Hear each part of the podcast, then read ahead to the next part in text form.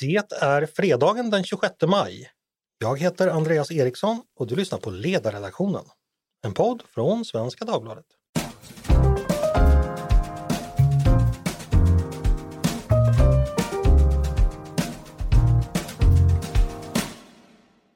Sommarlovsteatern ger Ledarredaktionen efter ett manus av Andreas Eriksson. Vi börjar med en kort resumé. Syskonen Paulina och Mattias har lämnat Stockholm för att tillbringa sommarlovet hos sin tant Tove på Gotland. Tove som bor på landet söder om Visby i ett stort stenhus i nära byn Koma. Första kvällen hos Tove skakas ön av ett våldsamt åskväder. Strömmen går och plötsligt hörs ett dån. Det låter som blixten har slagit ner i granngården. Tove berättar att i grannhuset i år är uthyrt till en fastlänning för sommaren. Men ingen har sett den nya hyresgästen. När ovädret är över går Paulina och Mattias iväg för att se om granngården tagit någon skada. Det har hunnit skymma och i det dunkla ljuset ser de ett rött ljus strömma ut från huset. Just då avbryts de av ljudet från en gren som knäcks. Det kommer från ett av de stora körsbärsträden som omger gården. Ner rasar plötsligt en pojke. Peter. Han bor en bit bort och är son till en av traktens fårbönder. Han berättar för de nykomna barnen att samma röda ljus har synts varje kväll sedan de nya hyresgästen flyttat in. Paulina, Mattias och Peter bestämmer sig för att tillsammans undersöka mysteriet. Men när de frågar tant Tove verkar hon inte vilja prata om saken. Utan säger bara att gården, Gravarve heter den, alltid haft dåligt rykte. Något ont har hänt där en gång i tiden.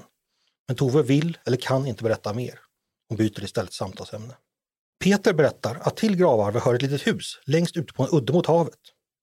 För länge sedan fanns där stora antenner uppsatta på taket att när hans föräldrar var små på 1980-talet brukade män i uniformer komma och gå.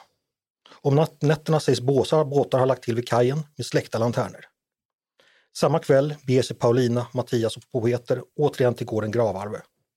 När det svaga junidunklet fallit närmar de sig försiktigt ett av husens gamla spruckna fönster. Synen där inne får dem att förundras. För inne i ett mörkt rum sitter en man med en mikrofon framför sig, precis som han befann sig i en radiostudio. Plötsligt tänds det röda skenet igen och mannen lutar sig fram mot mikrofonen och börjar tala. Nu fortsätter den spännande historien om ledarredaktionen. Och den gör det tillsammans med mig, Andreas Eriksson, och mina kollegor Peter Wemblad, Paulina Neuding och Mattias Svensson. Hej på er! Hej! Hej! hej. Koma, vad är, vad är det för någonting? By, byn Koma, du har inte hört talas om den? Nej, den har jag faktiskt inte hört talas om. eh, längtar du till sommarlovet Peter? Ja, det gör jag. Mm. Erkänn att du är lite nyfiken på de här nya barnen från Stockholm. Ja, väldigt. Mm. Eh, och är nyfiken på att få komma till Koma. Ja. Men det är väl lite nostalgi. Minns du inte när man satt där den där kvarten innan sommarlov skulle börja och då visades bara en klocka på tv och de sände radioteatern? Ja, jag minns inte att jag så, lyssnade på det på tv, men utan just på radio. Det var mm. eh, flick, men jag ska säga, Tord-Yven flyger i skymningen och mm. eh, Skuggan över stenbänken mm. och sen Maria Gripe-följetongen. Ja, de var liksom så här, eh, ja, lite skuggiga helt enkelt. Mm. Nu för tiden tittar barnen på Sommarskuggan och det är någonting helt annat. Eh, Paulina, hur är det med dig? Det är bra tack. Du, den här Gotlandspojken Peter som pratar så konstigt och har mm. skit i keps. Nog är det något visst med hans mörka ögon ändå? Ja. vänta, vänta, har han kepsen inomhus också? Ja, det har pojkar på landet. Ja, det hoppas jag verkligen inte. Du, du... Det, det, det, har jag tyvärr. Eh, Paulina, minns du magin i din barndoms sommarlovsteatrar? Eh, ja, ja, alltså du lät ju så som det lät mm. förr i tiden. Och allting var alltid några byar, barn i någon by och det var något mystiskt hus. Mm. Eh, och så var det någon onkel och så var det någon gammal konstig gumma som visste någonting. Och sådär. Mm. Mattias, flyger din tordyvel i skymningen? Oh ja, eh, ja men det var precis den eh, som, som satte sig tycker mm. jag. Vågar du höra fortsättningen? För här finns ju dels det här uh, mysteriösa, övernaturliga mysteriet men också det väldigt konkreta i form av de här gamla militära hemligheterna. Det handlar ju om att balansera dem mot varandra, precis som Maria Gripe var mästare på. Ja, det tror jag väl. Eh, kommer du plåga oss med det här hela sommaren? Nej, det här är faktiskt det första och enda avsnittet. Resten får någon annan plocka upp. Eller så plockar jag upp dem om jag får bra betalt av Sveriges Radio. Jag tänkte, nu har det blivit dags för Larry löser fall. Minns du vad han jagade för någon då? Olof Palmes mördare. Ja, och det skulle Andreas också kunna göra. Men först en kort resumé. Var det inte väldigt roligt? avsnitt. Ja, ja, men var det inte väldigt... Han klädde ut sig till den enda som Jan Guillou litade på, Jan Guillou själv. Ja. Och en känd nöjesprofil. Ja, just det. Eh, som råkade sammanfalla med en annan känd nöjesprofil. Nu blev det väldigt internt och konstigt och det här handlar alltså om ett inslag i Lorry eh, 1991. Så alla som inte är födda mellan 1972 och 1979 är, är ursäktade. Hörni, vi ska lämna tv-nostalgin och vi ska lämna sommarlovsnostalgin och går till vårt betongkalla nu. Är det dags att dra igång? Every year, one thing is always predictable postage costs go up. Stamps.com gives you crazy discounts of up to 89% off USPS and UPS services, so your business will barely notice the change. Stamps.com has been indispensable for over 1 million businesses just like yours. It's like your own personal post office. No lines, no traffic, no waiting. Sign up with promo code PROGRAM for a four week trial plus free postage and a free digital scale. No long term commitments or contracts. That's Stamps.com code PROGRAM. Det har som vanligt varit full fart hela veckan, så vi ska försöka bringa reda i det vi hinner.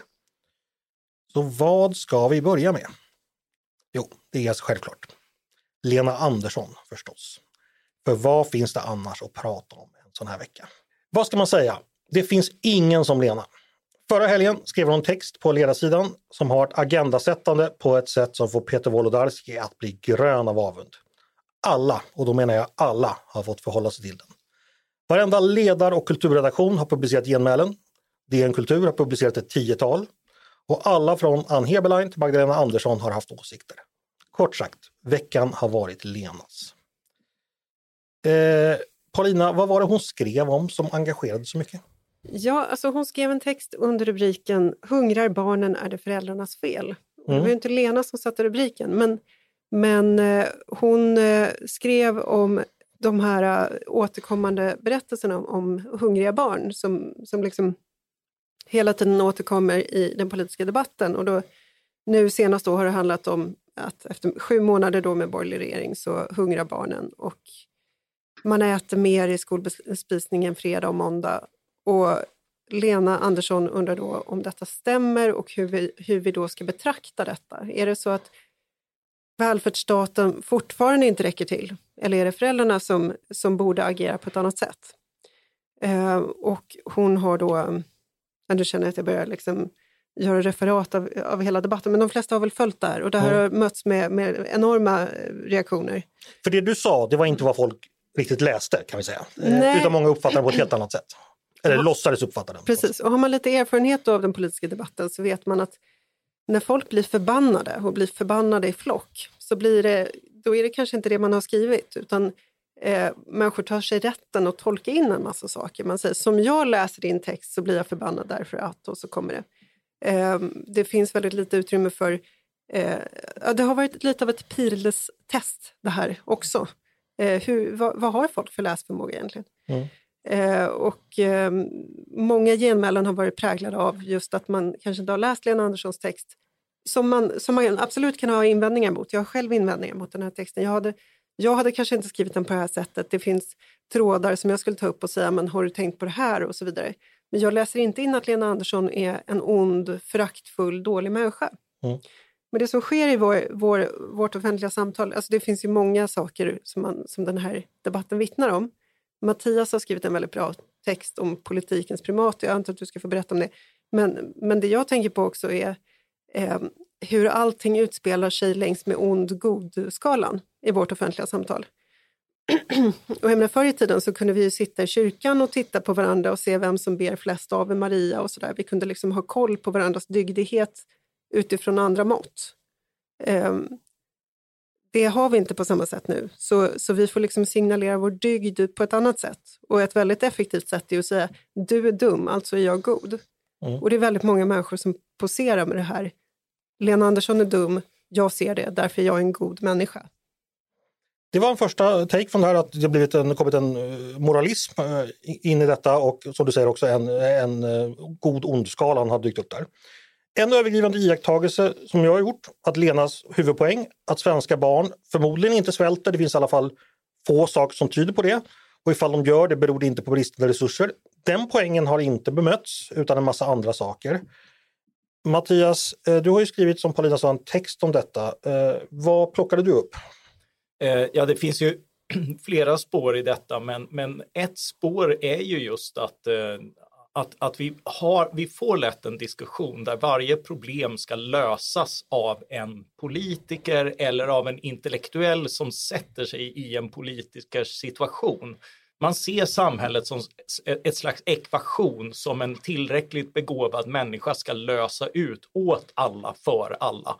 Och det är ju precis den premissen som Lena ifrågasätter och, eh, och, och, kritiserar på flera sätt. Ni har, ni har följt den här, ni har byggt ut väldigt mycket, ni har försökt att plocka upp alla bollar och andra, alla problem och ändå uppstår det hela tiden nya och då går ni in i konkreta detaljer utifrån utifrån en väldigt specifik bild som förmodligen inte stämmer av, av liksom en enormt ökad hunger. Därför att om du är empatisk med en grupp som barn som far illa, då är det svårt att ifrågasätta den empatin. Eh, och om du ifrågasätter, lägger du då fram en åtgärd, närmast hur perifer den än är, som liksom att Eh, ja, vad var Magdalena Andersson ute och pratade om? För först så skyllde hon borgerligheten och sen så skulle hon ha skolluncher på sommaren när det inte finns skola. Och det skulle på något sätt vara lösningen på det här. Eh, och, och, det drev ju Lena med, men då blev det ju liksom att hon ifrågasatte intentionen. Därför att intentionen kan alla förstå, hjälpa barn. Och vill man inte om man ifrågasätter politiken, då antas man inte ha förstått problemet och då börjar folk förklara problemet för en. Det är samma sak med med klimatåtgärder och sådär. Om du säger till någon att de här väldigt långtgående klimatåtgärderna kommer inte att funka eller, eller är behäftade med så stora andra problem att de inte är önskvärda, då börjar folk för, förklara global uppvärmning för dig. För de tror inte, om du ifrågasätter politiken, så, så tror de att du inte har förstått problemet. Mm. Det, det, är intressant för att det här tangerar också frågan om ansvar tänker jag. För när jag pratade, vi hade Lena som gäst i podden i tisdags då hon la ut, själv la ut texten. Och det tycker jag, har ni inte lyssnat på den, det avsnittet så gör gärna det för det är ett bra komplement till det vi säger nu. Men det, det jag pratade med Lena om då det är ju det att vi diskuterade någon sorts eh, samhällelig statut för vad ansvaret ska placeras eh, när det gäller individ och samhälle. Och hon tog ju sin utgångspunkt i den socialdemokratiska Sverige som hon både har upplevt och beskrivit i många böcker.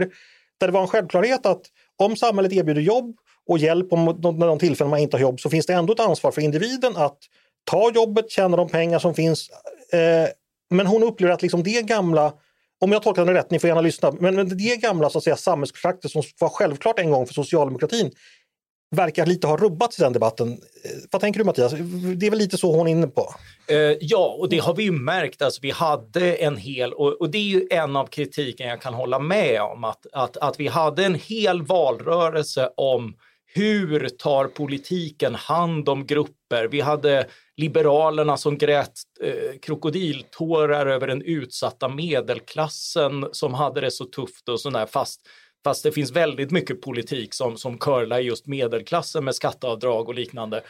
Eh, och, eh, och, och, väldigt mycket handlar om hur kan politiken liksom, eh, kompensera för allt ont som händer med krig i världen och sådär. Eh, och, och Lena bröt mot det här eh, och, och eh, ifrågasatte hela den premissen och det tycker jag behöver, hon, hon, visar ju att det behöver göras oftare så vi blir mer vana vid att diskutera eget ansvar. Jag ska flytta över till att släppa in Peter här för att eh, en kritik jag såg mot Lena och mot oss då det är ju då att eh, så fort det är en, en, grupp, en grupp som vi då antas inte vara lika intresserade av, alltså fattiga småbarnsföräldrar, då är vi inte lika intresserade av att hjälpa som exempelvis de villaägare som hamnar i kläm på grund av höjda räntor eller höjda elräkningar. Peter, gör vi och Lena oss skyldiga till en principlöshet här eller gör borgerliga, gör borgerliga politiker det när man står och viftar med falukorven ena dagen och andra dagen avfärdar det här med hunger? Eh, ja, alltså, jag delar ju Mattias uppfattning om att valrörelsen var väldigt curlande. Eh, eh men jag skulle säga att svensk politik är generellt curlande. Sen, sen råkar det vara under 2022 under valrörelsen, de liksom problem som har har dykt upp under senaste året har i första hand rört liksom, villaägare, bostadsrättsägare, alltså stigande räntor, mat, alltså, ja, den breda medelklassen. Okej, då jag säger så här Peter, borde inte vi under valrörelsen publicerat en text av Lena Andersson där det stod är falukorven för dyr får man minsann äta linser istället. Varför publicerade vi inte den texten? hade Lena skrivit den så hade vi garanterat ja. Men Mattias, finns det någonting här i, i liksom principlöshet tänker du? Eller? Eh, men jag, jag, tycker det är fel. Inte att, från Lena då självklart, nej, utan från borgerligheten i stort. Eh, ja, från, från borgerligheten i stort fin, eh, finns det ju detta att, att, man, att man curlar vissa och sådär. Men jag tror, jag tror inte att någon Alltså, det handlar ju inte om att man inte är beredd att hjälpa utan att man tvivlar på att en väldigt specifik åtgärd mot ett problem som förmodligen har blåsts upp enormt är inte där den politiska debatten ska vara. Alltså om du tittar på alla sådana här stödsystem och så är inflationsskyddade. De har höjts mycket mer än lönerna. Eh, utöver det så har, har bostadsbidrag och annat som går till just de här eh, sämst ställda familjerna varit en del av vad också en, en borgerlig regering har Eh, har beslutat om. Eh, så, så, det är ju inte så att, att människor blir lämnade i sticket. De har förmodligen hjälpts mer av pengar i plånboken och högre marginaler än av att någon försöker mixtra med, deras, eh, med, med några specifika livsmedelspriser och annat som de här gråterskorna har gjort eh, i Miljöpartiet, Socialdemokraterna, som har valt just den här hungrande barnretoriken. Mm. Eh, Paulina, jag ska gå över till dig. För nu, nu nämnde ju Mattias eh, S och MP, det var ju de som blev kritiserade. Eh, vad Lena Andersson gjorde det var ju att ifrågasätta vissa uppgifter från Magdalena Andersson och Märta Stenevi med flera. Eh, vi vet ju att vi har 35 40 000 faktagranskare i svenska medier som är ute efter att faktagranska politiker. Ingen har faktagranskat den här uppgiften om hungern. Däremot har Lena blivit väldigt faktagranskad. De... Ja, och precis. Och varför, har ingen, varför har ingen gjort det? Ja, men se hur det gick för Lena. Hon har, det, är liksom så här, det är kanske inte någonting som alla journalister vill kasta sig ut i. Men det, alltså, det finns så mycket i den här texten som man faktiskt skulle kunna ta på allvar och skulle kunna ha som utgångspunkt för en diskussion. Och en av dem som, som, som faktiskt har har svarat på liksom ett intressant sätt är Adam Zweiman i Göteborgs-Posten som skriver om, att, om den sociala aspekten av ätandet. Alltså eh, att, att man inte är liksom, man äter inte rationellt. Man, man, man, man äter inte kalorier. Man äter inte kalorier, man äter inte rationellt, man äter tillsammans, det är en social verksamhet. Eh, det, det finns, eh, och, och sen så själva premissen, hungrar barn? Ja, men det finns ju barn som faktiskt hungrar. Men den frågan vi har att hantera då är en av världens mest omfattande välfärdsstater klarar inte att hålla barnen från att hungra. Så vad gör vi då? Var placerar vi ansvaret? Hur, hur, liksom, hur går vi vidare? Men, men allt det här blev ju liksom förbjuden mark. Men alltså, försörjningsstöd i Sverige ska då täcka kostnader för livsmedel, kläder, skor, lek, fritid, förbrukningsvaror, hälsa och hygien, dagstidning och en telefon. Alltså, med dagstidning menar du Svenska Dagbladet? Ja, det hoppas jag verkligen. Mm. Eh, nej men, så, så, att staten har ju sagt vi täcker de här kostnaderna.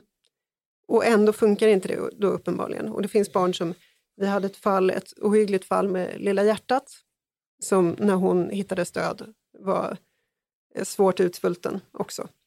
Eh, det, det kommer ständigt vittnesmål om unga som växer upp i utsatta områden. Så föräldrarna fixar, det finns inte mat hemma, man är hungrig. Det kan finnas tusen skäl till att föräldrarna ändå, trots då de här normerna för vad, vad staten ska stå för, eh, inte, att människor inte klarar av att ge sina barn mat. Mm. Och det kan vara att man skickar hem alla pengar till hemlandet. Det kan vara att man plötsligt eh, jag, jag läste liksom en, en historia om en kvinna som helt plötsligt utan att ha gjort någonting, utan att ha försatt sig i en sån situation på något sätt eh, bli, börjar bli utpressad av ett kriminellt gäng. Hon har inga pengar. Alltså det, det, det kan finnas eh, depression, skilsmässa, alltså, tusen skäl till att människor inte har pengar för att föda sina barn. Men, men hur, hur omfattande ska då välfärdsstatens åtagande vara? Där, där finns det ju faktiskt en intressant diskussion att ha oavsett hur man ser och, på Och är det resurser i form av pengar då som är... Ja, förmodligen är det kanske inte där det ligger då, utan Nej. det är mer det eh, psykosociala och så vidare som, som brister. Mm. Eh, men det är också väldigt känsligt att prata om det och säga att, att det brister i det psykosociala. Jag ska bara säga, eh, jag är ju inte faktagranskande journalist, snarare tvärtom, men jag tycker ändå vi ska ha lite fakta i matchen. Ni som hörde podden jag hade med Lena i tisdags, ni känner igen dem, men det är värt att upprepa. Är det så att svenska barn svälter just nu? Eh, det vet vi ju inte. Eh, vi har anekdotisk bevisföring. Eh, vi vet några av förutsättningarna och dessa är att svenskar och svenska barn eh, aldrig tidigare under vår långa historia befunnit sig längre från svält och hunger när det gäller själva resursbiten. Vi, vi är rikare än någonsin. Det finns ett mått som mäter fattigdom som heter materiell och social fattigdom. Det är gemensamt för hela EU. Det är självrapporterat mått där man berättar att man exempelvis inte har råd med hyran eh, eller ett ordentligt, ordentligt med mat eller livets nödtorft. Enligt detta mål så är det 3% av svenskarna som lever i sådan eh, fattigdom. Andelen är minskande och senast man mätte så låg Sverige lägst i hela EU. Eh, vi upprepar det, Sverige har alltså lägst andel som lever i fattigdom i hela EU. När det gäller absolut fattigdom så kan man titta på det som kallas för låg inkomststandard, det vill säga måttet som visar att man inte har råd med sina levnadsomkostnader. Eh, det är alltså inte en skattning utan då har man faktiska siffror där man då eh, skriver upp vad det kostar att leva en månad och så kollar man då svenskarnas faktiska inkomster. Eh, och är det så att kostnaderna överstiger inkomsterna lever man med låg inkomststandard. 4,6 procent av svenskarna levde med låg inkomststandard 2021, det senaste året som finns rapporterat. Det är den lägsta andelen som någonsin rapporterats i en tidsserie som sträcker sig tillbaka till 1991. Och det är en halvering sedan 2005. Eh, man kan säga så att 1996 var det 18 procent av svenskarna som levde under detta fattigdomsmått. Numera alltså 4,6 procent. Det är alltså en minskning med tre fjärdedelar det senaste kvartsseklet. Eh, det är också fakta. Men nu måste jag vända mig till dig Mattias. Eh, nu känner jag mig som en 00-talsliberal som tjatar om hur jäkla bra all, allting är. Vänstern vill fortfarande inte lyssna på mig. Samhällskollapsen är fortfarande här enligt Märta Stenevi och Ali Esbati. Vad gör jag för fel eller är jag fel ute när jag presenterar de här siffrorna? Ger inte de hela bilden? Eh, nej, de, eh, de är ju ingen tröst för den som fortfarande har problem. Tvärtom. Om, om, om det är färre i samhället så blir ju din utsatthet på ett sätt mer flagrant. Ju rikare du blir i ett samhälle, desto, desto mer sticker det ut om det basala inte finns för dig. Och vi vet att människor hamnar utanför de här skyddsnäten. Du behöver bara, bara gå till Stadsmissionen eller andra som rapporterar om människor som fall, av, av olika skäl faller emellan skyddsnäten eller, eller inte litar på eh, de har dåliga erfarenhet av sociala myndigheter och annat så att de vill inte vända sig till dem. Eh, och, och då då spelar ju de här siffrorna för dem mindre roll. Det är precis som att eh, ja, globaliseringen har inneburit enorma fördelar. I stort sett alla har fått del av dem, men för den som blir arbetslös eh, så är det fortfarande en sämre situation och det är ingen tröst att höra de där siffrorna. Fast vi diskuterar ju på samhällsnivå ändå. Ja, exakt. Det är ju det som är skillnaden, att, att, att man måste ju kunna se eh, vad det är som kraftigt förbättrat villkoren för att hantera ett vardagsliv i Sverige. Och, och dit hör ju globalisering, liberaliseringar, inte minst för maten. Alltså EG-medlemskapet, EU-medlemskapet, eh, gjorde ju enorm skillnad och har minskat andelen som vi lägger på mat. Utbudet är rikare än någonsin. Eh, och om du tittar i vanliga fall på de kultursidor som nu ylar av indignation över, över Lena och läser in kommandon där hon har, eh, för att hon påpekat att, eh, att, att mat är relativt billigt.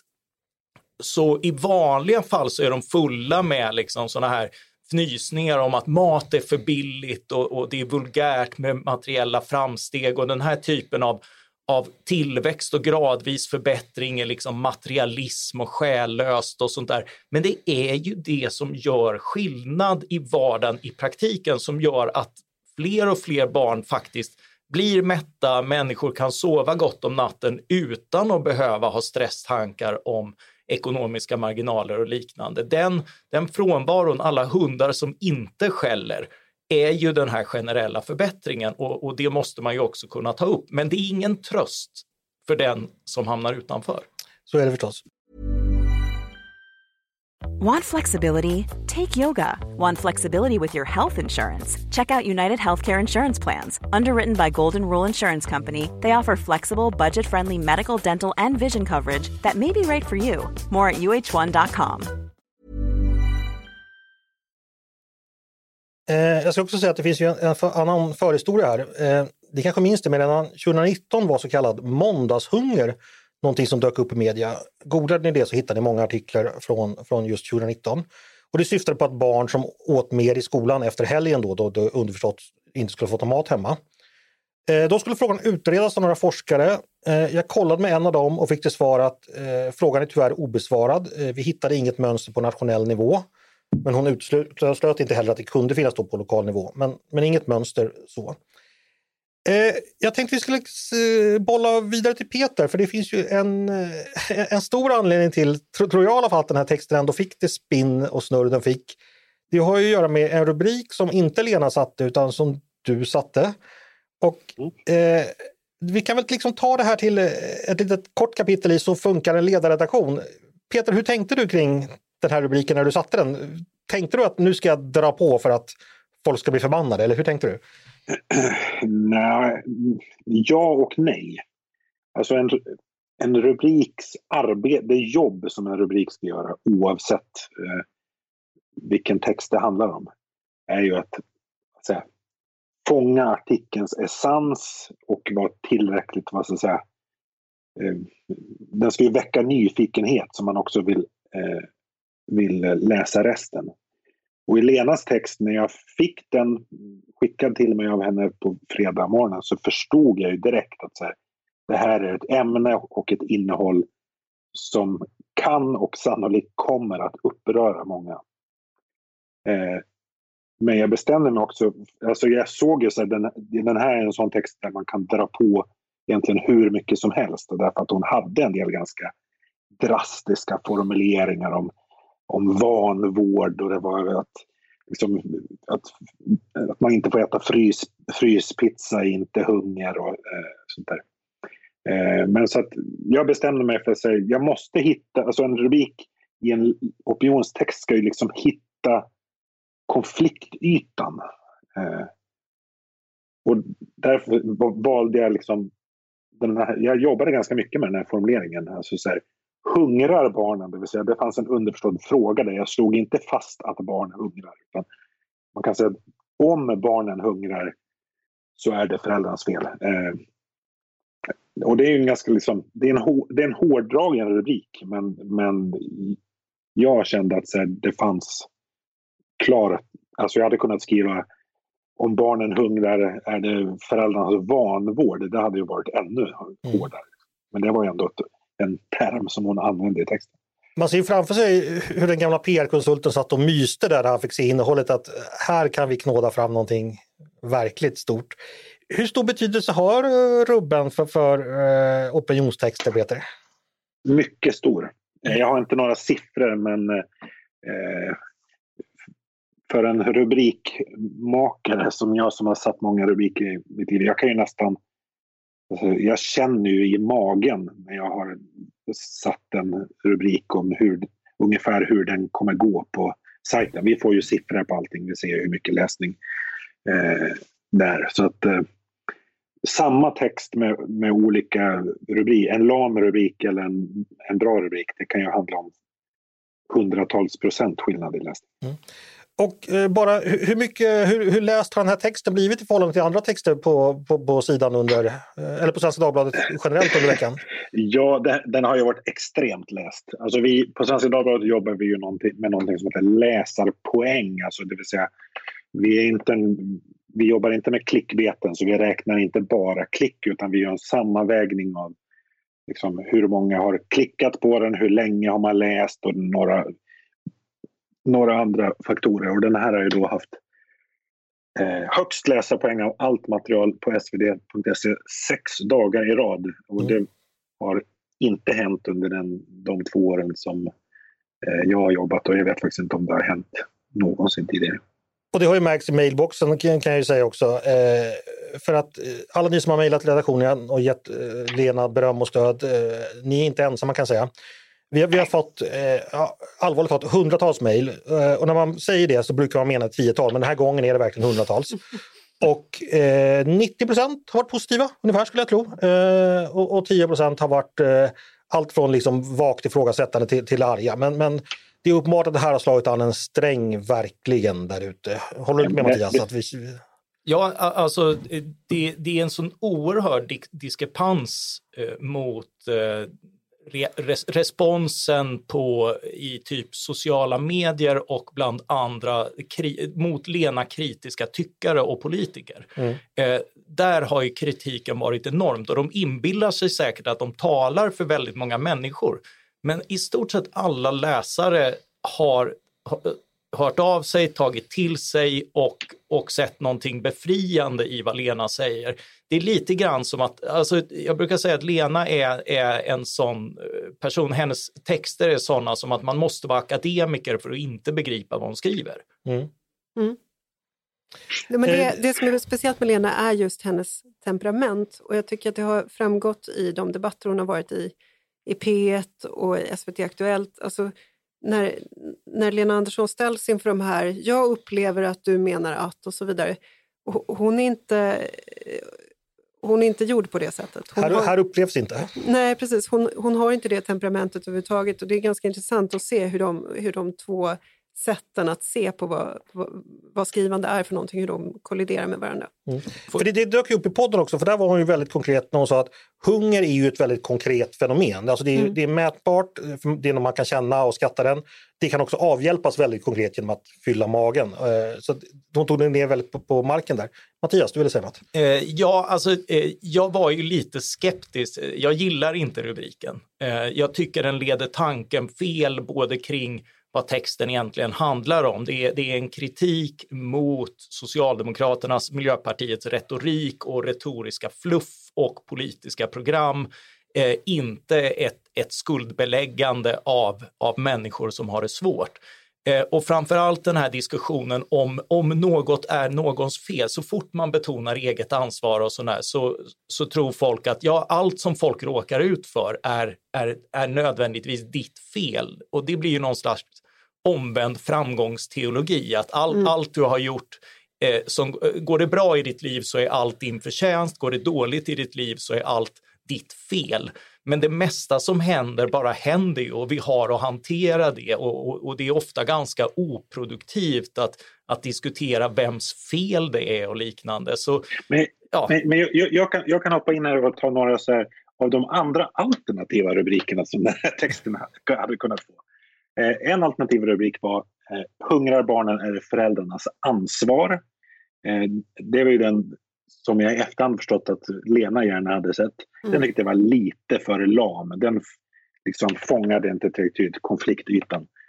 Men Mattias nickar gillade båten. Ja, den speglar bättre textens budskap.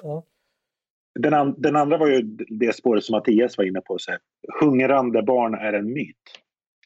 Men den valde jag bort därför att det kunde jag inte heller. Alltså, så här, och Nej, det säger det ju, ju, Lena säger ju inte att barn inte är hungriga. Utan jag, hon säger att de jag, inte jag behöver skrev, vara Jag skrev ett antal andra rubriker men eh, jag vet inte om du bara raderade dem. Ja. Paulina har viftat ett tag här. Vad, vad du ville komma Nej, men jag, bortom det här journalistiska så alltså, en sak som har hänt i den här debatten är att flera politiker har gett sig på eh, Lena Andersson enligt den här god-ond-skalan. Mm. Eh, det är en tendens i svensk offentlighet som är ganska otäck. Alltså att politiker tar sig rätten att peka på enskilda journalister, misshagliga journalister dessutom, och säga du, det är moraliskt fel på dig. Du, det är ju som i Ungern. Du är en dålig människa. Ja, men det är lite som i Ungern. Jag har ju, nu ska inte jag prata om mig själv, men jag var med om, men jag var med om det här när jag skrev om biblioteken och blev liksom angripen på samma sätt av, av en eh, ansvarig politiker eh, som, som anklagade mig för diverse såna här moraliska, att jag var rasist och det ena med det andra. Och det är, liksom, det är inte riktigt okej. Okay. Och vi har sett det här ett antal gånger. Det var Katarina Janouch tyckte någonting om, om brottsligheten i Sverige och blev tillrättavisad av statsminister, dåvarande Stefan Löfven. Nu är det oppositionsledaren som, och, och eh, Morgan Johansson, tidigare justitieministern, eh, som, som då ger sig på Lena Andersson på det här det här sättet som signalerar här är en person som är misshaglig och som, som inte hör hemma i vår fina gemenskap. Mm. det är inget bra.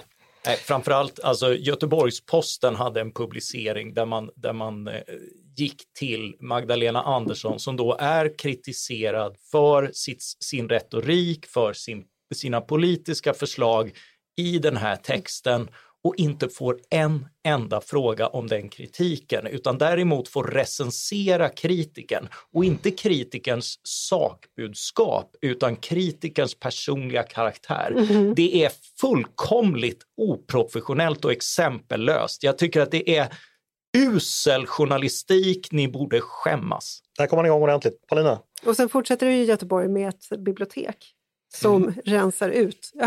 förekommer jag dig nu? Vi ska ta det alldeles strax. Ja. Eh, för jag ska bara säga, säga, en sak om det politiska innehållet bara som jag är lite nyfiken på.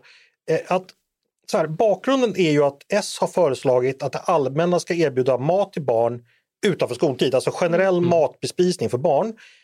Det är ju ett ganska stort steg i välfärdens åtagande, ett ganska radikalt steg skulle jag säga. För att, att man vill servera mat i skolan det beror på att vi har skolplikt och så vidare. Eh, man erbjuds pengar till mat om man då befinner sig under viss vissa inkomster, finns det försörjningsstöd och så vidare. Men, men att man liksom då generellt ska, ska, alltså barnets mathållning ska bli en offentlig fråga, vilket är mer eller mindre fråga om. Det tycker jag är nästan lite underdiskuterat, att det är faktiskt det som är vågs... Vad tänker du om det Mattias? Att det, är det, man, det, det, det, det är ju det det faktiska förslaget handlar om. Ja, och, och jag tycker att det, eh, vår, vår egen tidning hade en väldigt bra nyhetsartikel om det här, där man tittar hur gör man i kommuner och sådär. Och, och då har det handlat om under vissa lov har man då som påsklov och sånt där, där man ändå har haft fritidsverksamhet, så man har haft liksom bespisningar igång. Då har man serverat även andra barn och det är ju det är ju några tallrikar fler i en verksamhet som egentligen är igång. Eh, och man har prövat på kommuner, vissa serverar frukostar och man mäter lokalt och på skola om får man goda resultat av det här, ger det ungarna en bättre chans att lära sig i skolan? Och på vissa skolor är det så, på andra är det inte så. Eh, typiskt sån här, liksom, du kan inte sätta en färdig mall utan, utan det här måste man testa sig fram till. Men får man ändå inte lite Alva Myrdal-vibbar att liksom samhället ska stå även för kosthållningen i slutändan? Liksom? Ja, men, jo, jag, jo jag tänkte, och, och, och det är också, det, det, är också liksom en stor kostnad och det är ju just det här, vi vet att det här läggs fram för att signalera eh, att att man liksom, vi är partiet som åtgärdar precis det här konkreta problemet vi med sån stor detalj har beskrivit och förmodligen väldigt överdrivet beskrivit. Eh, och, och, så tror man att det här är lösningen på det. Och, och, och det är ju det, det, är, det är hela den världsbilden som Lena punkterar. Peter? Ja, nej, men jag tänkte precis säga det. Så det här är ju egentligen en, en idé med väldigt gamla anor. Alltså, när svensk välfärdsstat byggdes upp så fanns det ju en idé om att väldigt mycket av vardagslivet skulle organiseras kollektivt. Alltså det som egentligen blev kvar, det var dagis, liksom förskola. Men det fanns ju en idé om liksom matis och städis och tvättis. Alltså, ja, men titta på vår kollega Mia bor ju i ett funkishus från 30-talet i, i Stockholm med mathiss. Mm, från centralköket? Ja, men det var inte så att det skulle hissas upp från krogen i bottenvåningen utan det var ju från det centrala köket som skulle som förse de boende i huset med, med sina måltider. Men, men då, handlade, då var det ju, en, eh, då var det ju ett, ett rationellt, alltså att man skulle rationalisera livet för medborgarna. Mm. Hörrni, vi ska snart eh, gå vidare men den här historien har ju fått en liten kåda som vi musikaliskt intresserade säger i form av ett kommunalt bibliotek i Högsbo eh, som passade på att offentligt förklara att nu ryker Lena Anderssons böcker från samlingen. Det är gratis att plocka och det passar ju eh, nu så här strax före löning. Enligt de ansvariga ska det varit en blinkning åt samhällsdebatten. Eh, man kan ju föreställa sig eh, alltså, en vänsterförfattare som kritiseras av Ulf Kristersson och dagen efter blir utgallrad på skoj i Staffanstorp. Eh, fan, det hade blivit sånt liv att Palmemordet framstått som en mindre nyhetshändelse. Varenda kulturredaktion hade ju gått upp i förstärkningsläge. Björn Wiman hade ju kedjat fast sin personal vid tangentbordet för att dag och natt skriva protestartiklar fram till dess att den tryckta upplagan utplånat 85 procent av det svenska skogsbeståndet. Mm. Nu var det inte så, utan det var åt andra hållet. Och jag tyckte det här var ganska harmlöst, men jag vet att redaktionen inte tyckte det, för vi har ju tydligen skrivit en artikel om det här. Eh, Paulina, var det någonting att bråka om? Nej, men det är ju klassiskt. Alltså, stormen blir starkare och starkare och starkare så vill alla vara med och positionera sig på god och skalan Till exempel då ett bibliotek där man visar att man kastar ut hennes böcker. Och, ja, de skulle gallras ut av andra ja, anledningar ska men, sägas. Men det är ändå så här, ha ha ha, titta vi tar bort böckerna. Mm. Eh, jaha, tyckte inte du att det var roligt? Men det var ju på skoj. Alltså, ja. det, det, är, det är en klassisk mobbing, mobbinggrej. Och den här, den här kollektiva kraften i den här kollektiva mobbingen, den är ju rätt påtaglig.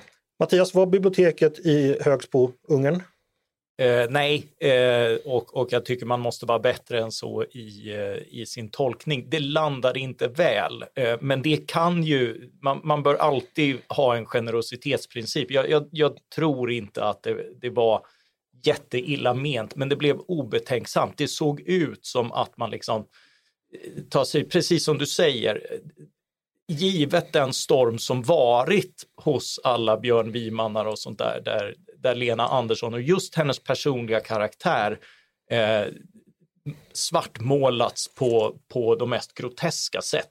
Mm. Eh, att, att, då, att då hänga på det och liksom eh, sparka på offret snarare men, än så där säga... är väl folk. För jag, jag, jag twittrade nämligen igår att jag tycker mm. det här är harmlöst, tycker jag fortfarande. Ja. För om någon liksom kulturanställd på ett litet bibliotek försöker skämta utifrån vad som är deras värld är ganska okontroversiellt. Ja, det, ja. Det, det, är inte så farligt, det är, det är, ingen tanke bakom tänker jag. Liksom. Nej, men, nej, men så, jag, jag, jag tänker så också. Sen kan man ju konstatera att det, det landade inte väl. Det blev liksom en, en sån här mobbing. Det blev en del i ett drev. Jag tror inte det var deras avsikt, men det var så det ändå landade. För Peter, vi skrev en artikel om det här till och med, vilket jag såg efteråt och insåg, oh shit, min redaktion tycker inte alls som jag. Men jag står fast för min åsikt. Vad, vad tycker du?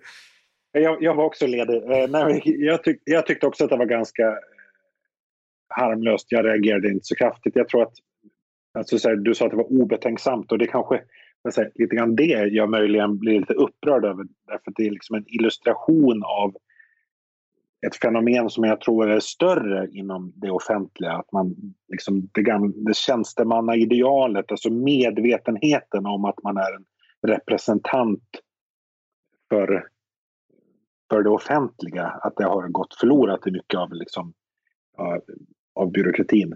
Och sen, men sen tror jag också att jag tror att det handlar lite om livrustkammareffekten. Alltså livrustkammaren ah. har ju varit extremt framgångsrika på Instagram genom att liksom ta sina dammiga museiföremål och göra extremt roliga och liksom intelligenta dagskommentarer av det. det finns väldigt många kulturinstitutioner som drömmer om att få ett liksom livrustkammar-moment i, mm. i men, sociala medier. Men, men kulturbarn, det här, det, här är, det här är tändstickor så lek försiktigt med dem och ta helst kontakt med mig eller Peter eller någon annan PR-konsult innan ni gör det här så vi kan fakturera er för goda råd där man inte ska skämta. Eh, det gäller i synnerhet biblioteket i Staffanstorp för att, ja som sagt, eh, Björn Wiman står redan med stora domedagsbasunen ifall ni skulle råka skämta det minsta fel någon gång. Men alltså, det är väldigt eh, spännande att gå in i en alternativ verklighet där, där det här har skett på vänstersidan och så säga att Anders Lindberg, på, vår kollega då på Aftonbladet här några trappor upp, eh, har skrivit någonting misshagligt om man intervjuar Jimmy Åkesson och säger så här, vad tycker du om Anders Lindberg? Ja, men han är en väldigt dålig människa, säger, säger Jimmy Åkesson. Alltså kom igen. Mm. Det, det, ja. Ja, nej, Då drar vi på det i rubriken. Mm, mm, precis. Hörni, eh, vi ska lämna det här åt sitt öde, men återigen, eh, eh, lyssna gärna på podden från tisdags, för det är ju trots allt eh, Lena Andersson som har skrivit texten och där får hon med egna ord eh, berätta om vad hon tänker kring det här och efterspelet. Och läs hennes böcker. Alltså, det är jättebra att man erbjuder dem gratis och sådär. Och det, det var det jag tyckte ja, gör det. Och jag förvånas över just detta att, alltså en av tolkningarna har ju varit, Adam Sveimans artikel var utmärkt. Eh, men den tillskrev Lena en fullkomligt bizarr position. Folk har ju tagit det här när hon räknade hur man kan mätta sig ganska billigt. Då tar folk det som en jävla order. Mm. Eh, och och liksom, hon tillskrivs av eh, Adam då också någon slags sån här medelklassig optimera, eh, optimera ätandet utifrån någon kalkyl och sådär. Alla som har läst Lena vet att det är absolut det sista eh, hon förespråkar. Hon vet att mat har enorma eh, olika betydelser, koder, eh, vi äter inte alltid som vi borde och så vidare och så vidare. Hon är en av de bästa på att beskriva detta. Hon har en hel bok, Duck City, som driver med just det här kaloriräknandet och sånt där. Eh, så det som en av de saker som förvånat mig på kultursidorna med det här att man tillskriver henne eh, den här optimerings och ransonerings och, och, och kommandogrejen är ju att de måste ju liksom vara så fruktansvärt dåligt belästa på en av våra mest hyllade och produktiva författare. Vi har alltså en intelligensia som inte bara inte är läskunnig när det kommer till politisk text utan inte verkar ha läst en av våra stora författare. Hörni, vad har ni för favoritbok av Lena Andersson? Och det är svårt. Eh, men eh, men jag, jag, jag, tror att den första i den socialdemokratiska trilogin, Sveas son, men, men det är med konkurrens från Var det bra så, hennes debutbok. Ska du ta över programledarskapet Paulina? Jag kände, jag kände att jag gick, jag gick ett steg för långt där. Men ja. jag kan säga att jag tycker bäst om egenmäktigt förfarande. Det brukar mm. jag alltid rekommendera till folk. Ja. Jag, jag, tycker också väldigt mycket om Sveas son och uppföljaren som jag nu inte kommer ihåg vad den heter. Bara för det. Dottern. Dottern heter den. Vi ska avsluta, bara en sista anmärkning. Eh, som en självklar följd av detta kommer naturligtvis kommunerna att sparka sina konsumentrådgivare nu för att de eh, hjälper ju folk med hushållsbudget och planera inköp och eh, den typen av uppläxning av, av fattiga personer är helt fruktansvärd. Så det kommer naturligtvis eh, försvinna. Nu ska vi gå vidare eh, och då ska vi faktiskt eh, gå vidare med en annan snackis. För det som äntligen efter fem dagar slog ut Lena från eh, toppplaceringen på Twitters lista över trendande ämnen, det var Gröna Lund. Mm. Och den historien började faktiskt också på Twitter. Det var en Twittertråd från en småbarnspappa som beskrev ett besök på det anrika nöjesfältet eh, som slutade väldigt illa. Jonathan Kärre heter han. Eh, det var nämligen så att jag ni har ja, säkert sett det här refererat i media eller kanske läst på Twitter, men det var, det var så att ett gäng med tonårskillar trängde sig eh, framför och när han konfronterade dem så, eh, ja, så brydde de sig inte om det och det visade sig att personalen på Gröna Lund inte heller brydde sig om det här. Och vad än värre var, det var att de här killarna fortsatte ge sig på honom och andra, trakasserade bland annat några yngre flickor i kön, eh, skapade otrygghet bland andra gäster, spottade omkring sig och var allmänt aggressiva. Och när han eh, dels vid det tillfället försöker få, få personal från nöjesfältet att ingripa och även höra av sig efteråt så eh, som han beskriver det så får han eh, ingen riktig respons och det här gänget avlägsnas inte heller. Paulina, du skriver om detta i tidningen Morgon. Jag tror det redan har publicerats på webben. Mm. Eh, vad skriver du? Jag skriver om hur diskussionen har gått om det här, hur nyhetsrapporteringen har varit. Det, det är alltid det här lite storögda jaha, har vi gäng på tivoli? Och sen så blir det liksom en miljöspecifik diskussion. Stök på tivoli, gäng på tivoli och så vidare. Och där tycker jag att vi någonstans måste lära av tidigare diskussioner om stök på bibliotek, stök på badhus och så vidare. Vi kan inte bli förvånade varje gång samma problem manifesteras på nytt. Och nu ska vi säga att på Gröna Lund så är det då en anekdot, eller en ett vittnesmål. En version mm, av händelsen. Precis. Ja. Eh, det är för sig många som skriver att de, att de har upplevt samma sak, men det, det är liksom sådär, det, mm. det är lite löst. Eh, på Liseberg däremot så säger man att det är rekordmånga årskort som har klippts i år därför att eh, fler besökare än vanligt som inte kan bete sig. men jag tycker att det är viktigt att vi liksom inte, inte hamnar i samma så här som det var kring biblioteken, som det var kring badhusen, att vi måste börja om från början hela tiden det är en av de stora svåra konsekvenserna av den misslyckade integrationen i Sverige och det som sker kring, kring utanförskapet och allt det där. Det är inte bara det spektakulära våldet, det är inte bara dödsskjutningar och bombningar och bilbränder och allt det där. Utan det finns ett problem med gäng med killar, unga män som drar runt, beter sig lättkränkt, dominant och aggressivt mot sin omgivning. Och och det sker liksom i de här mötena på badhuset eller på biblioteket eller på stan så, så sker någonting. Mm. Eh, och det här är någonting som är väldigt kännbart för, för liksom vanliga människor, framförallt då för människor som bor i de här områdena. De är de första att utsättas. För det här är ju bara en minoritet som trakasserar alla andra. Eh, men, men det här är en väldigt kännbar sak. Vi, vi famlar liksom fortfarande efter en berättelse om det här. Det, det är någonting som människor säger så här, det här badhuset, går du dit fortfarande? Det blir liksom så tyst kunskap eh, istället för någonting som vi måste kunna prata om öppet. Men jag skulle säga att det redan finns en berättelse, för den berättelse som dök upp hos mig som en annan pappa då som går på Gröna Lund ibland, det var ju den från Högervallsbadet i Lund förra sommaren. Mm. Där en pappa sa till eh, också tonårspojkar som trakasserade barn på badhuset och drog ner eh, badkläderna på, på, på, på barn. Det ledde ju till att eh, de här pojkarna ringde ut på förstärkning i form av, Mm. av vuxna i familjen Precis. som dök upp och nästan slog ihjäl honom.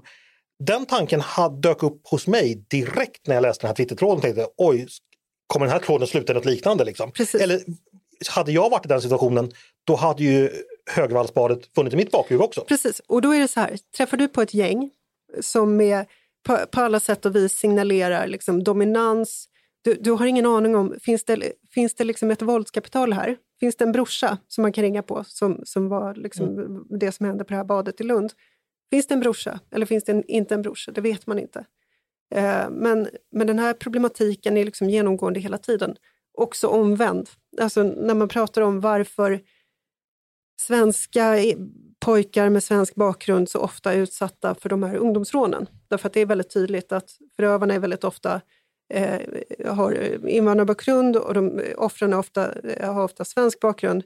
Varför är det så? Jo, det, det kan finnas något hatbrottselement i det, men, men framförallt så tycks, tycks det vara att man anser att svenska pojkar eh, inte har samma våldskapital. Det finns inte en brorsa, eller en kusin eller en farbror att ringa, för vi funkar inte så. Vi är liksom atomistiska på ett helt annat sätt. Ehm, så att det finns en skillnad här, det finns ett problem, det hänger samman med hela utanförskapsproblematiken. Vi måste sluta låtsas att det här inte finns. Mattias, håller du med? Ja, alltså eh, det finns ju det, det är flera eh, katastrofer här därför att det är ju det är ju också alla de fall där det bara handlar om tonåringar som har Ja, tråkigt och agerar precis. ut och sånt där. Eh, Och, och som precis behöver höra den här eh, Mm. vuxna arga farbrorn, nu lägger ni av. Mm. Och så, och så fnissar man och sånt där liksom. Men så känner man efter och så inser man att ja, Mm. vi gjorde fel. Eh, kanske inte direkt, men, men nästa vecka eller något sånt där. Och så, och så är det inte Mm. mer med det. För det är ju så vi, det är så vi alltid uppfostrar i ett samhälle och det är så vi, Mm. vi för normer vidare.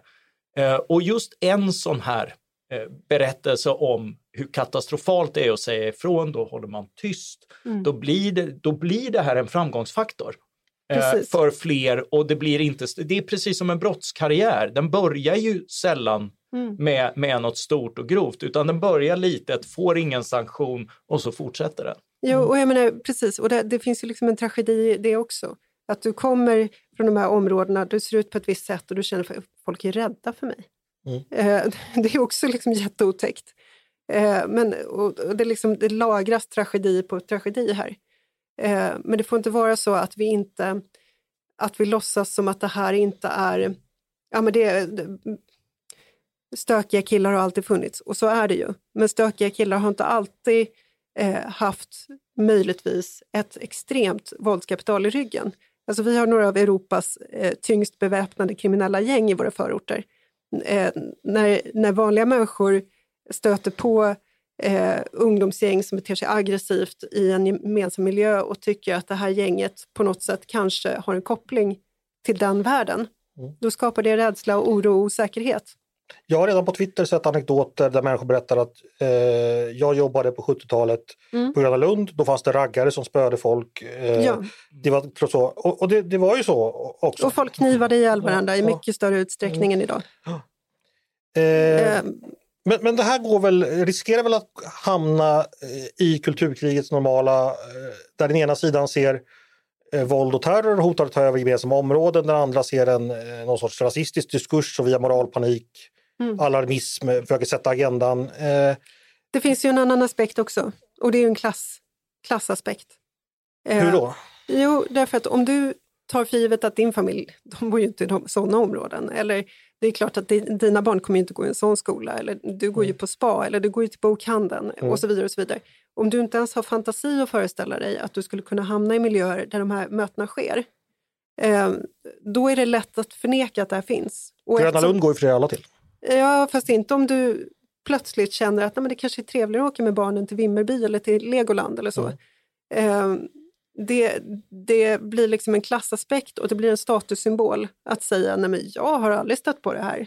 Eh, så att, och, och jag menar att det är en att det finns en klassaspekt här. Det såg vi förra sommaren. Det var, det var så intressant med de här eh, stöket på Strandvägen.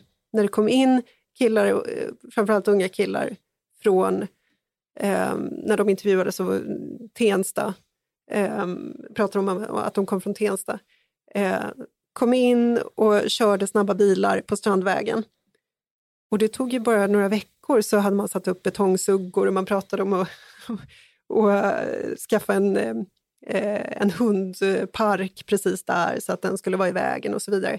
Eh, ett av, en av Sveriges absolut tjusigaste adresser, där gick tydligen en röd linje. Mm. Så att mycket, mycket fråga om klass här. Peter, vi, vi håller på med kulturkrig här. Har du någonting att tillägga?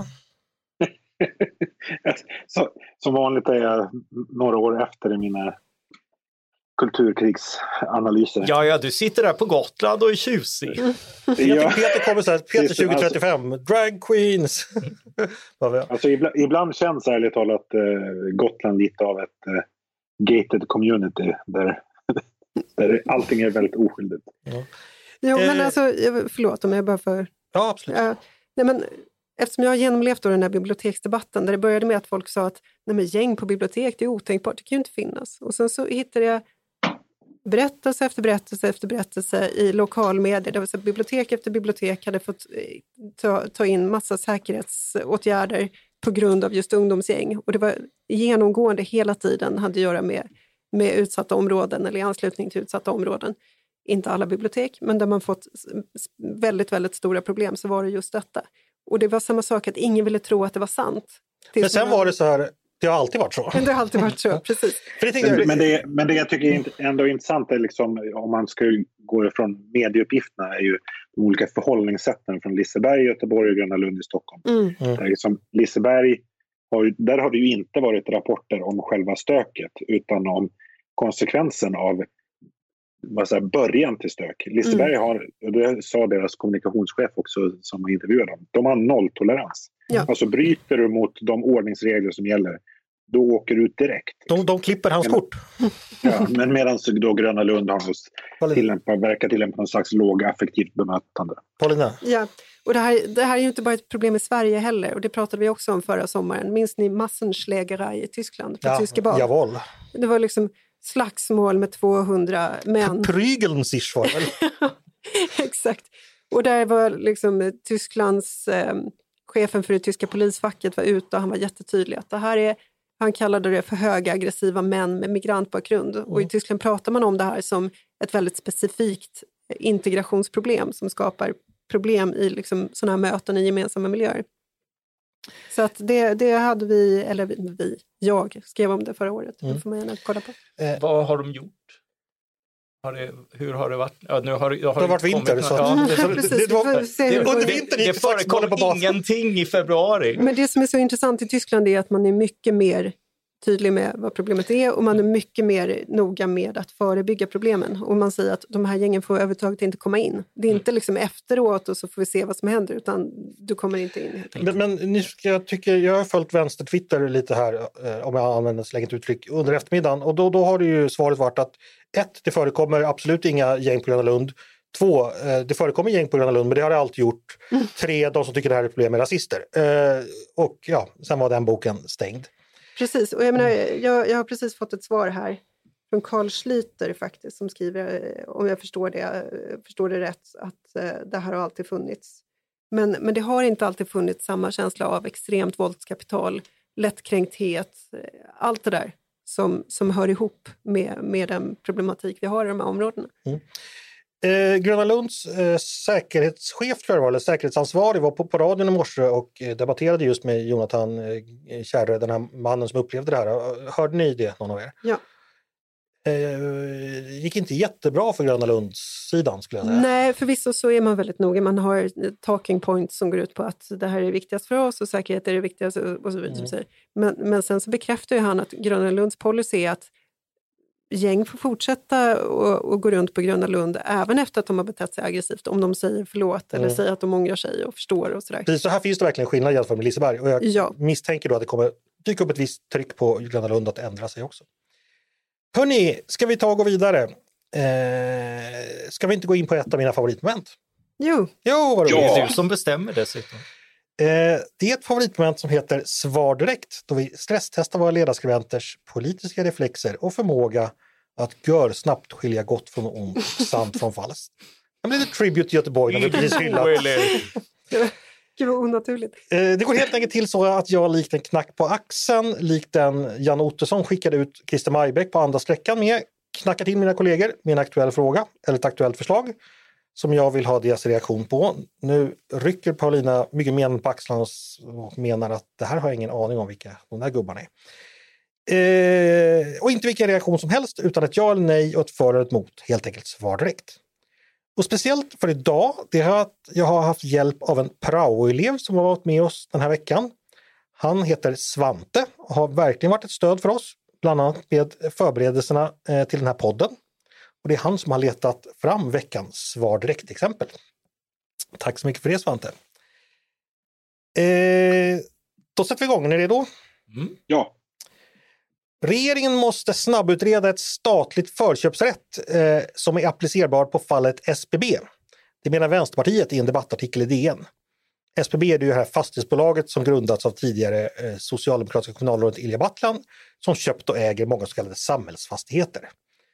Eh, Eftersom bolaget nu har börjat få problem så eh, bör regeringen då enligt Vänsterpartiet säkra att dessa samhällsfastigheter återförs till det offentliga. De får inte hamna hos oseriösa eller säkerhetspolitiskt skadliga ägare. Ett uppköp bör dock ske utan att i onödan berika bolagets ägare. Vad säger SVDs ledarredaktion? Och nu är det spännande. Ska de hålla med Nooshi Dadgostar och Ali Esbati? Bör regeringen köpa upp bolaget för att se till att samhällsfastigheterna återgår till offentlig ägo? Ja eller nej? Jag vill ha svar direkt. Nej, Nej. Paulina, det låter bonkers. det låter bonkers. Mattias, utveckla. Eh, nej, alltså eh, kommuner är inte bra på att handla saker, kommuner är inte jättebra på att sälja saker. Det illustrerar det här. Eh, så så det, är ju, det är möjligt, det är ju liksom skolfastigheter och annat. Jag håller ju med om problematiken kring om, om ägandet till dem hamnar i, eh, i Kina eller den typen av, eh, av, aktörer som, som kan som, som inte är lämpliga. Eh, men, men just den här åtgärden eh, känns ju lite, eh, Den å, återigen, eh, Bonkers. Hörni, vi tar en till. Rätten till assistans måste stärkas och välfärdsbrottsligheten stoppas. Eh, Det menar Lena Hallengren och Fredrik Sund Sammali när de på en pressträff i riksdagen meddelade att Socialdemokraterna vill se ett statligt huvudmannaskap för den personliga assistansen. Vad säger du om detta? Bör staten ta över den personliga assistansen? Ja eller nej? Jag vill ha svar direkt. nej. Nej. Eventuellt. Varför eventuellt? För att det är en så svårt missbrukad bransch. Det går försvinner så otroligt mycket pengar. Det är så otroligt skadligt för eh, förtroendet för offentliga system. Så att där måste man nog vara väldigt... Eh, man kan behöva vara radikal. Tror du att staten skulle sköta det bättre än kommunerna? Ja, det, det Mattias? får man väl utreda. Eh, jo, men alltså det, det finns ju precis som Paulina säger, mycket, mycket försvinner här. Det finns, eh, det finns fusk, oseriösa aktörer och så vidare. Men, men eh, samtidigt så är det i grunden en enorm sån här positiv frihetsreform för, för en grupp vi vill kunna hjälpa fungera i samhället. Eh, och om staten tar över så, så blir det ju liksom den gamla behovs och eh, snälla patron och vi har inte resurser grejen igen. Okej. Vi tar den tredje. Regeringen la i tisdags fram en proposition om att göra 50-årsdagen av kungens trontillträde, det vill säga den 15 september i år, till en tillfällig allmän flaggdag. Vad säger redaktionen? Är ni för eller emot? Jag vill ha svar direkt. För Jag är emot. Ja, jag är också emot. Peter, varför, varför vill du inte fira kungens 50-årsdag på tronen med flaggdag? Jag, jag vill inte fira kungen överhuvudtaget. Jag kommer, jag kommer fira den dagen när han efterträds. Ja, okej. Eh, Peter vill fira kungens död, säger han mer eller mindre. Nej, jag vill fira att han efterträds. Jag sa han kan faktiskt vä- välja att gå själv. Ja, precis. går i pension. Eh, vad säger du Mattias, varför vill du inte flagga? Du har, du har ingen flaggstång? Nej, Paulina, du har flaggstång? Eh, det, alltså det, jag, jag sa det när vi satt och spånade i morse, det är faktiskt den töntigaste politiska ståndpunkt jag vet, det är att vara republikan i Sverige idag.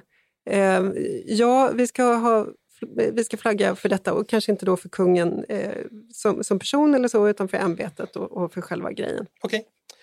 Eh, då är det dags att gå vidare till eh, mitt favoritmoment. Det är det vi kallar Är du smartare än en ledarskribent? Jag är övertygad om att ni känner till det här momentet, men för eventuellt nytillkomna lyssnare ska jag kort förklara vad det går ut på. Det handlar om att när jag var barn var jag inte ute och ställde till ofog som normala ungar på fredagskvällarna, utan satt hemma som ett tänt ljus, som en liten marschall tillsammans med mina föräldrar och tittade på På spåret och tänkte att där vill jag också vara med. Men eftersom livet är lika orättvist när det gäller medverkan i Göteborgs-TV som när det gäller kaloritilldelning medels havregryn, så sitter jag alltså här och gör det bästa av situationen. Och ni som lyssnar kan försöka göra det bästa av situationen också och gör det genom att svara snabbare och rättare på mina frågor än vad Paulina, Mattias och Peter gör. Då är ni helt enkelt smartare än just dessa ledarskribenter och då tycker jag ni ska unna er en havregryn on the rocks redan ikväll. Reglerna kan ni, man svarar genom att säga sitt namn. Vill man chansa när jag läst färdigt får man det. Men då slutar jag läsa och man riskerar dessutom minuspoäng. Man har bara ett svar per fråga och vinnaren får en hel veckas ära och beundran från sina kollegor. Okej med alla?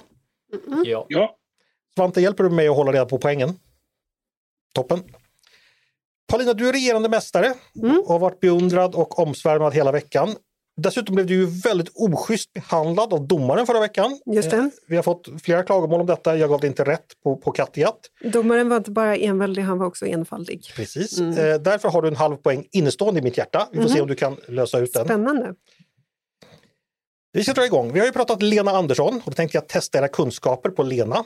Inte Andersson, utan Lena generellt. Lena Hallengren, vad var hon för minister senast hon var statsråd? Alltså fram till 2022. Mattias. Mattias var snabbast. eh, hon var socialminister. Ett poäng. Lena Hjelm-Wallén var utrikesminister 1994 till 1998. Vem efterträdde henne? Paulina, Paulina?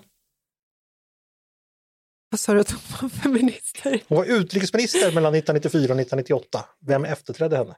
Just det, 1998, det har jag faktiskt ingen aning om. Varför vill du svara? Nej, men jag bara kände... Någon annan som vill Mattias. våga? Mattias? man borde Jag chansar på Anna Lindh. Helt rätt, två poäng. Eh, Lena Sommestad var miljöminister i Göran Perssons regering mellan 2002 och 2006. Hon var en av fem så kallade nej-ministrar inför folkomröstningen om euron 2003. Nämn två av de övriga. Mattias? Mattias? Oh, nej. Åh. Två vill vi ha. Eh, ja, Leif Pagrotsky är ju en. Och Margareta Winberg. Rätt. Tre poäng. Du kan dina Lenor. Ja. Eh, den här då. Lena Plingplong, bara 17 år. Vem sjöng om henne?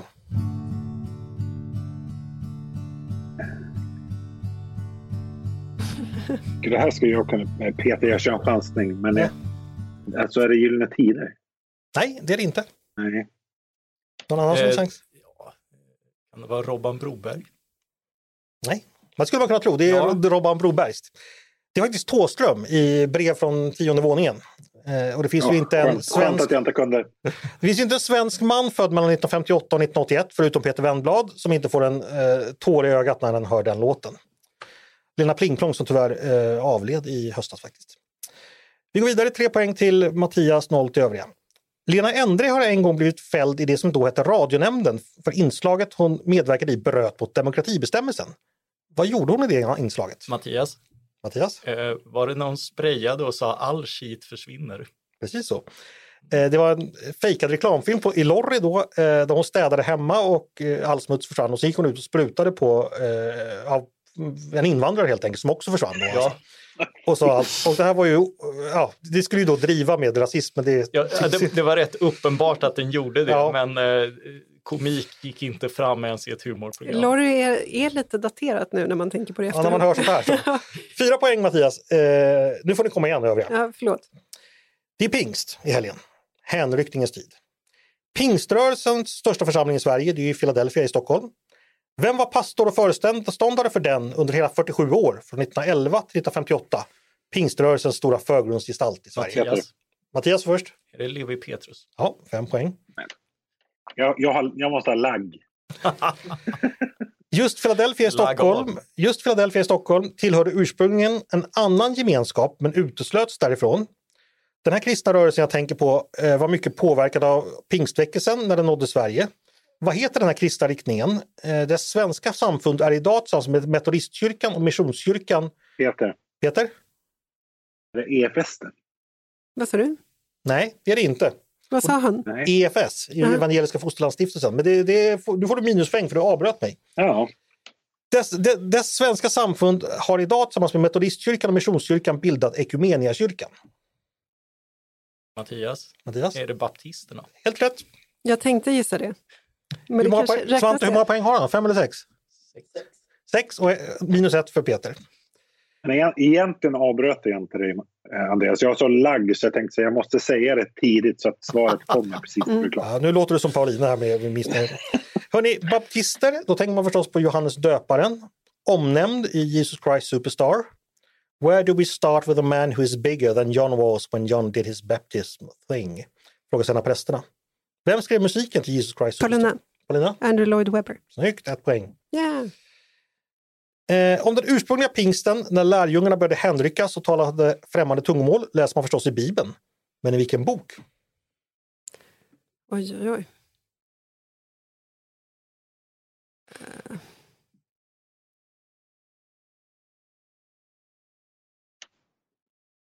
Ja, testamentet i alla fall. Svaret är Apostlagärningarna. mhm. Då ska vi gå vidare och då har jag återigen fått hjälp av Svante. För det är ju så att mina frågor då är ju extremt inriktade på ett väldigt smalt perspektiv så jag behövde lite ungdomlig kraft här. Så då har Svante formulerat tre frågor eh, utifrån vad han har lärt sig i skolan de senaste veckorna.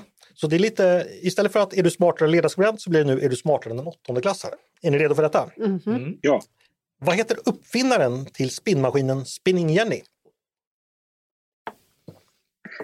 och det är såna klassiker som man ska kunna... Fan. James Hargreaves. Eh, man. vilket år kom Frälsningsarmén till Sverige? Närmast vinner. Paulina får svara sist eftersom hon har halvpoängen i mitt hjärta. Mattias, vad säger du?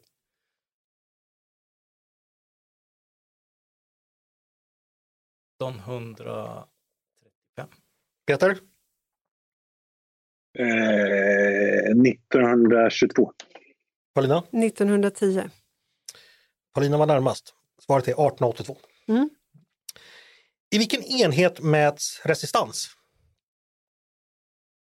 Alltså Peter. svan... Ja, Ohm. ah, snyggt! Just det, oj, nu, nu är man verkligen uppe på vinden Ja. någonstans.